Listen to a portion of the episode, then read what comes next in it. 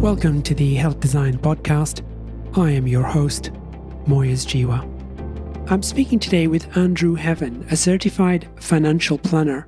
In June two thousand, he established the financial planning practice Wealth Partners Financial Solutions with John Grimshaw in Milsons Point, Sydney, Australia.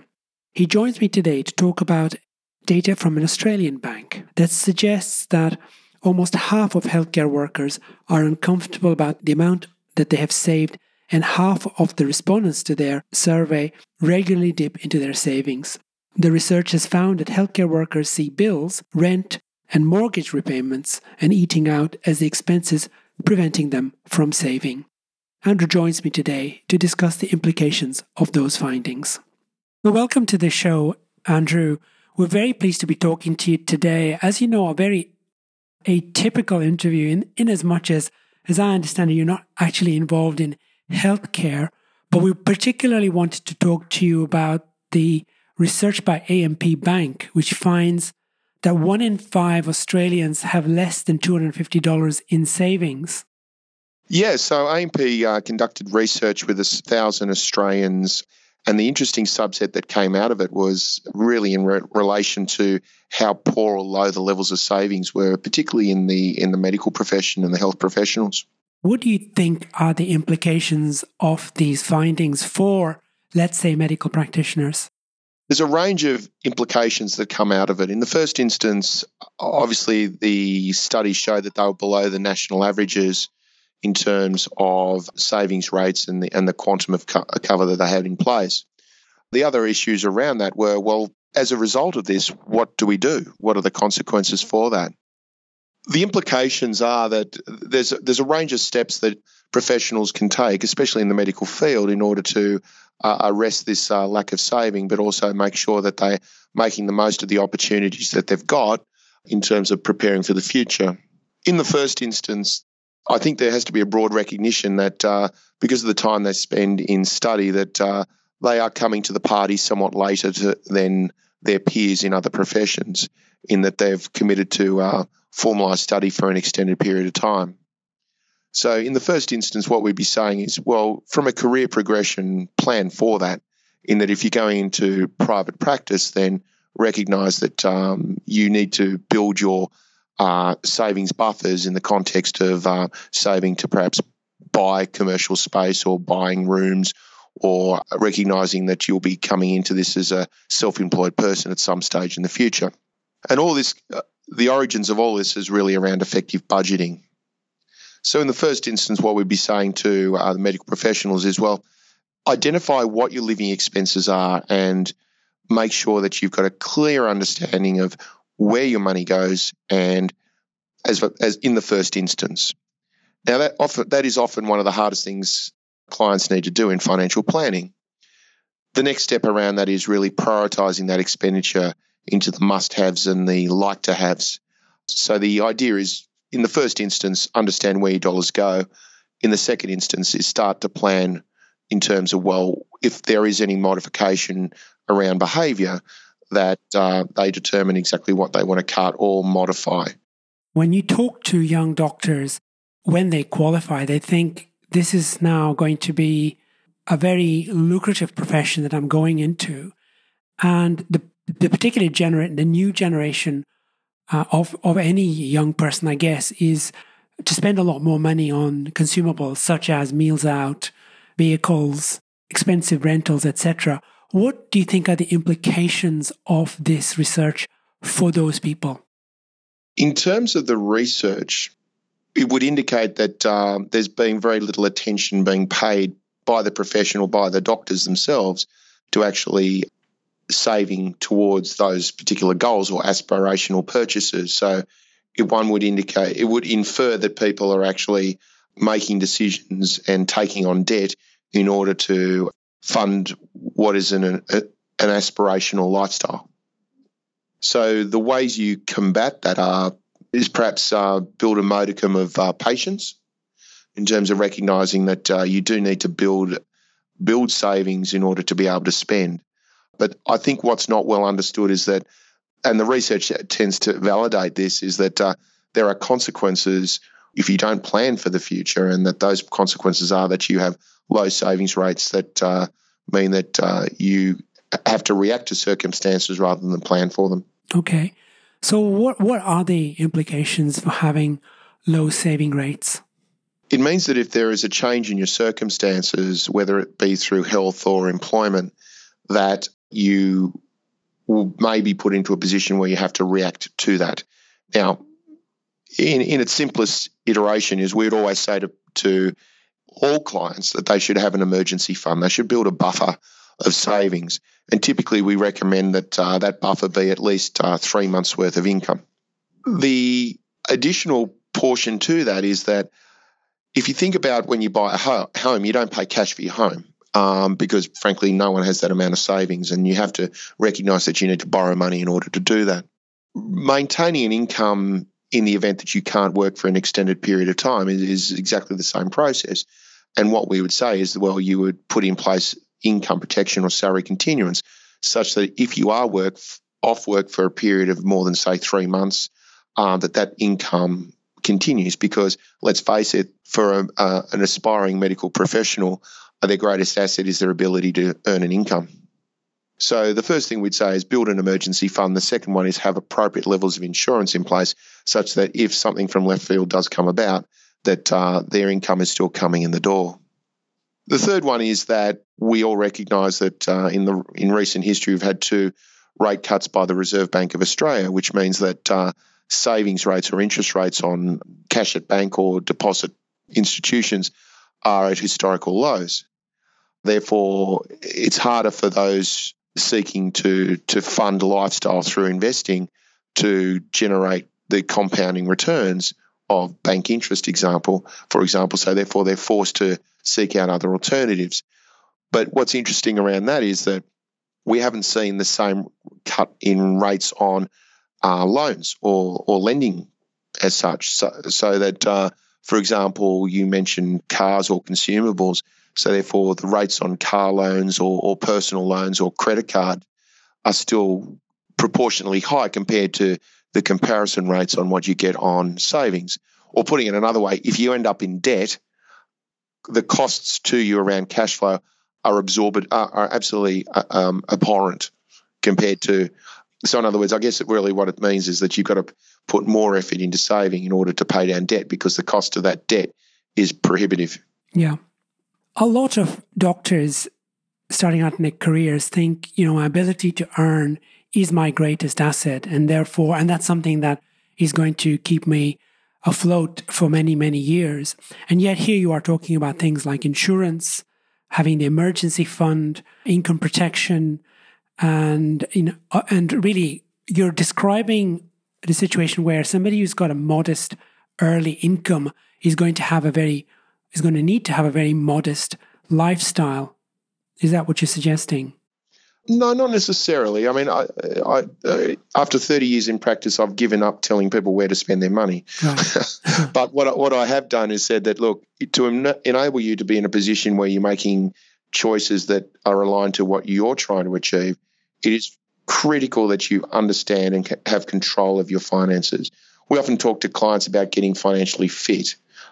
And what we mean by that is doing the basics and getting the, the, the basics of, or even think of it like hygiene. We call it financial hygiene. So get the basics right so that you're at least set up to enable yourself to have choices. Because uh, it's about being nimble. It's about being flexible. But if you're not careful, then you'll end up in a position where you, you limit your choices going forward. Looking at the research from A M P, they're suggesting that healthcare professionals are more spendthrift than other professionals. Is that right? At the um, at the medical professional level, I, I think that they're a um, an attractive market segment to those manufacturers or those who are, are looking to encourage people to spend money. And if you're talking about luxury goods or, or aspirational purchases, well, I think there's a great temptation, uh, especially if they've come out of an environment where money has been tight because uh, they've been studying, et cetera. But I'd also argue that uh, those that work in uh, the medical profession but uh, may not be um, tertiary educated, it can be somewhat of a struggle in that uh, wage wages do lag the um, the median average, well, the average. And one of the challenges we face around that is that um, the cash flow is not there, so they've got to be smart with the cash flow that they do have available to them. Mm. So developing a financial literacy is critical, I, w- I imagine, coming particularly coming straight out of somewhere like a med, med school. Indeed, and, and sooner rather than later, because the, the earlier you start your journey around getting good financial habits, the easier it is for you to actually um, modify behaviour without massive changes. So, but by, by way of example, if you've come out of an environment where, say, you were eating out four nights a week and you recognise that you needed to modify your behaviour to one night a week, well, it's a hell of a lot easier to go from, say, four to three as opposed to four to one. So the, the advantage of starting the journey earlier is you give yourself a lot, a, a much larger runway, so to speak, in order to to make those changes. Uh, and also your, your time period, because your time period's longer, that modification of behaviour has a, you've got a greater opportunity to modify it over a longer period of time. Yeah. And in general terms, for, for people who have been doing this for some years, I mean, particularly healthcare professionals who now find themselves having fewer choices, what does that actually look like? Well, effectively, you paint, you paint yourself into a corner in that uh, you're either working to play catch-up on what for past indiscretions, or you're actually modifying your expectations of lifestyle for the future. So let me just unpack that one a little bit more for you, Moyes. So if we think about a primary long-term goal as retirement and financial independence, if your focus has been on immediate gratification or immediate expenditure needs, whether it be um, paying off a mortgage or or a lifestyle or funding kids' education or things like that, if you focused on that and, and um, ignored the longer-term res- retirement savings piece, well, one of three things occurs. One is you you have to make a decision that you haven't got enough in the bucket for the future, so therefore you're not in a position to retire when you choose to, so therefore you're working because you have to as opposed to working because you choose to. The other option is that you reach the point where you really can't work anymore, uh, or you, you're you're in a position which you, through health or circumstances, that you can't. So therefore, you need to cut your expectations of a lifestyle into retirement. Now, that's a very tough thing to do because you've worked your entire life, and you want to have what you want to have when you want to have it. Or, or the third option around that is that it's you you leave less of a legacy for the rest of your family, or you continue to work, albeit uh, perhaps on a locum basis, whilst your peers and your your, your mates might be out uh, having a jolly old time in retirement. And we see that quite a lot. I've, I've got a number of um, uh, medical practitioners that are clients that uh, work well past sixty-five, and, and I recognise and respect that. But as I say, there's a marked difference between working because you choose to work and you get professional satisfaction out of working, as opposed to having no choice but to work because you haven't done the hard yards in terms of setting yourself up for the future. Yeah. I think that's probably the critical point in our interview, in the sense that what you're saying is that people who find themselves in that position find themselves working potentially in circumstances that they don't particularly enjoy anymore. Correct. Yeah, so they've lost control of the um, of their planning. And I'm not. And what I mean by that is that they they're limiting their options. They've painted themselves into that corner where they have limited alternatives. So, for example, if they're looking for shifts to work, it could be that they're working Sundays in medical centres as a G P, or, or whatever the circumstances may be. You know, there was a time, Andrew, that not that long ago, maybe a couple of generations ago, where a career in medicine effectively made you financially secure for life and, and able to have the lifestyle you wanted almost from day one. Uh, and this was, of course, pre the time when medical education has become very expensive. That's no longer the case. And we now find ourselves no, not necessarily in the front row, but in the cheaper seats. Yeah, I, I, I agree with that sentiment. I, I, and that's why, from my perspective as a practitioner working with, as a financial planning practitioner working with um, with doctors, uh, we try to get the habits and the foundations set as early as practical, and also build timelines out around working life and also what are these key milestones. And um, and then also there's also the other aspects to it, which is, well, there's there's a range of tax planning opportunities that are presented to medical professionals that the government's view on it is, well, use it or lose it. And but that's a broader issue for society as well, in that uh, you know there's a uh, there's a, a considerable increase in self-determination on where it was perhaps two generations ago, whereby these days you you are self-empowered to make your own choices, which which is fine, as long as you actually start addressing them early in the piece. Yeah. You know, the, the grim thing, I guess, from uh, from the Australian point of view is that property has become so much more expensive. There was a time when you would be wanting to buy properties in the best suburb uh, as a young medical practitioner. That's becoming increasingly difficult, isn't it? Because, as you say, income is not keeping up on the one hand. And on the other hand, we also have to plan to be very frugal early in the in our careers, so that when we, we are able to retire uh, under the age of sixty-five, if that if that's something that most people would want. Yeah, I think um, there's the medical professionals that I've worked with recently, especially young younger graduates or or those coming into their forties. You, you're right; they aspire to a particular geography of of where they want to live, et cetera. But they just have to be smarter around how they do it. And it often comes down to distilling it down to, to basic maths, in that, uh, you know, there's, there's only so much money in the bucket, and you've got to utilise that money in the bucket in order to be able to achieve this stuff. And but that's a broader question and a broader issue for the entire community, really, is in, well, where do we allocate this precious resource, which is called cash flow? And you, if you want the European car and you want to have that uh, lifestyle of eating out on a regular basis, then that comes at a cost, and that cost may be that you may not be retiring when you went to, when you want to, or you may not be living in the suburb that uh, ticks your uh, aspirational boxes. Yes, and we've heard a lot about the medical profession. Where, which profession do you think is doing best? Uh, in, in terms of saving for the future. Um, the engineering, um, those involved in engineering seem to be quite attuned to it, but I think a lot of it was also that they've perhaps had a disproportionate uh, growth in uh, in wage income because of demand, um, especially around mining and infrastructure. But also th- they come from a position whereby their training is around problem solving, and if you can at least get get them to identify that there is a problem that needs solving, then at least they put their mind to it. I think one of the biggest issues for the medical profession really is that the generation of medical professionals that have gone before, who have been able to uh, have their cake and eat it to some extent. Uh, they had good cash flow when they came out of university. They didn't have debt, uh, tertiary debt, and they were also moving into suburbs that perhaps were a lot more affordable than they were now, than they are now.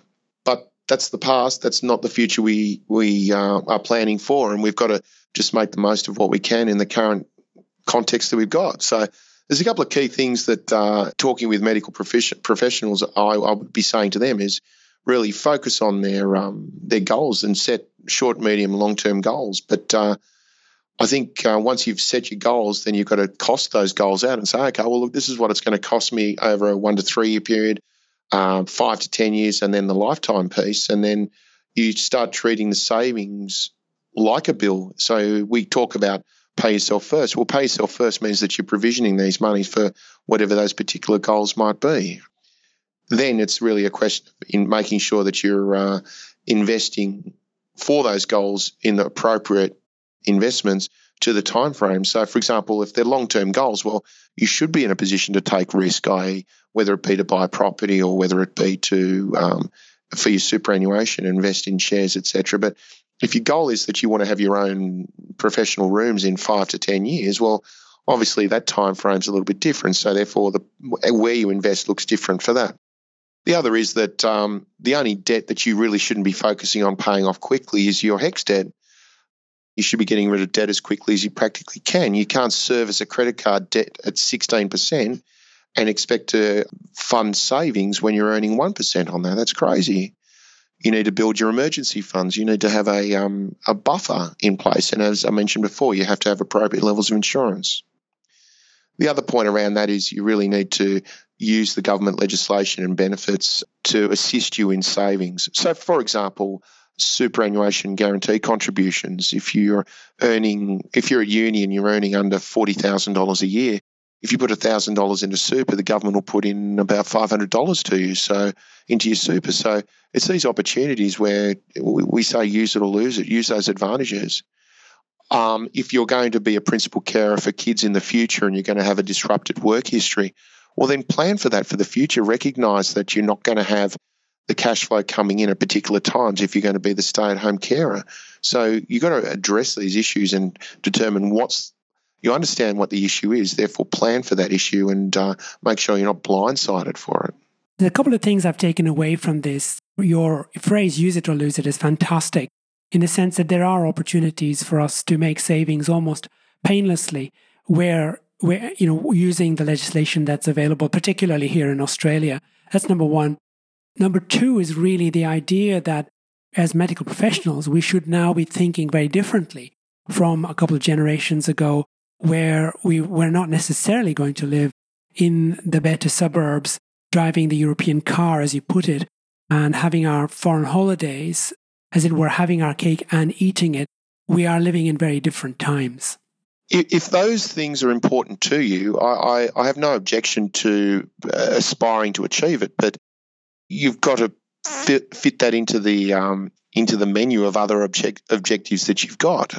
And just recognise that um, you you can't, as I said, you can't have your cake and eat it. So it, it might be that it uh, you may not be living in the same style of house as you would be in a particular suburb, but that you can certainly live in that suburb if, if that's what you choose. But you've got to you have responsibility for planning for that for yourself in the timeframes that you've got. Andrew, thank you very much. My pleasure. Take care. Thank you. The Journal of Health Design. Better health by design. Visit us at the journal of health design dot com.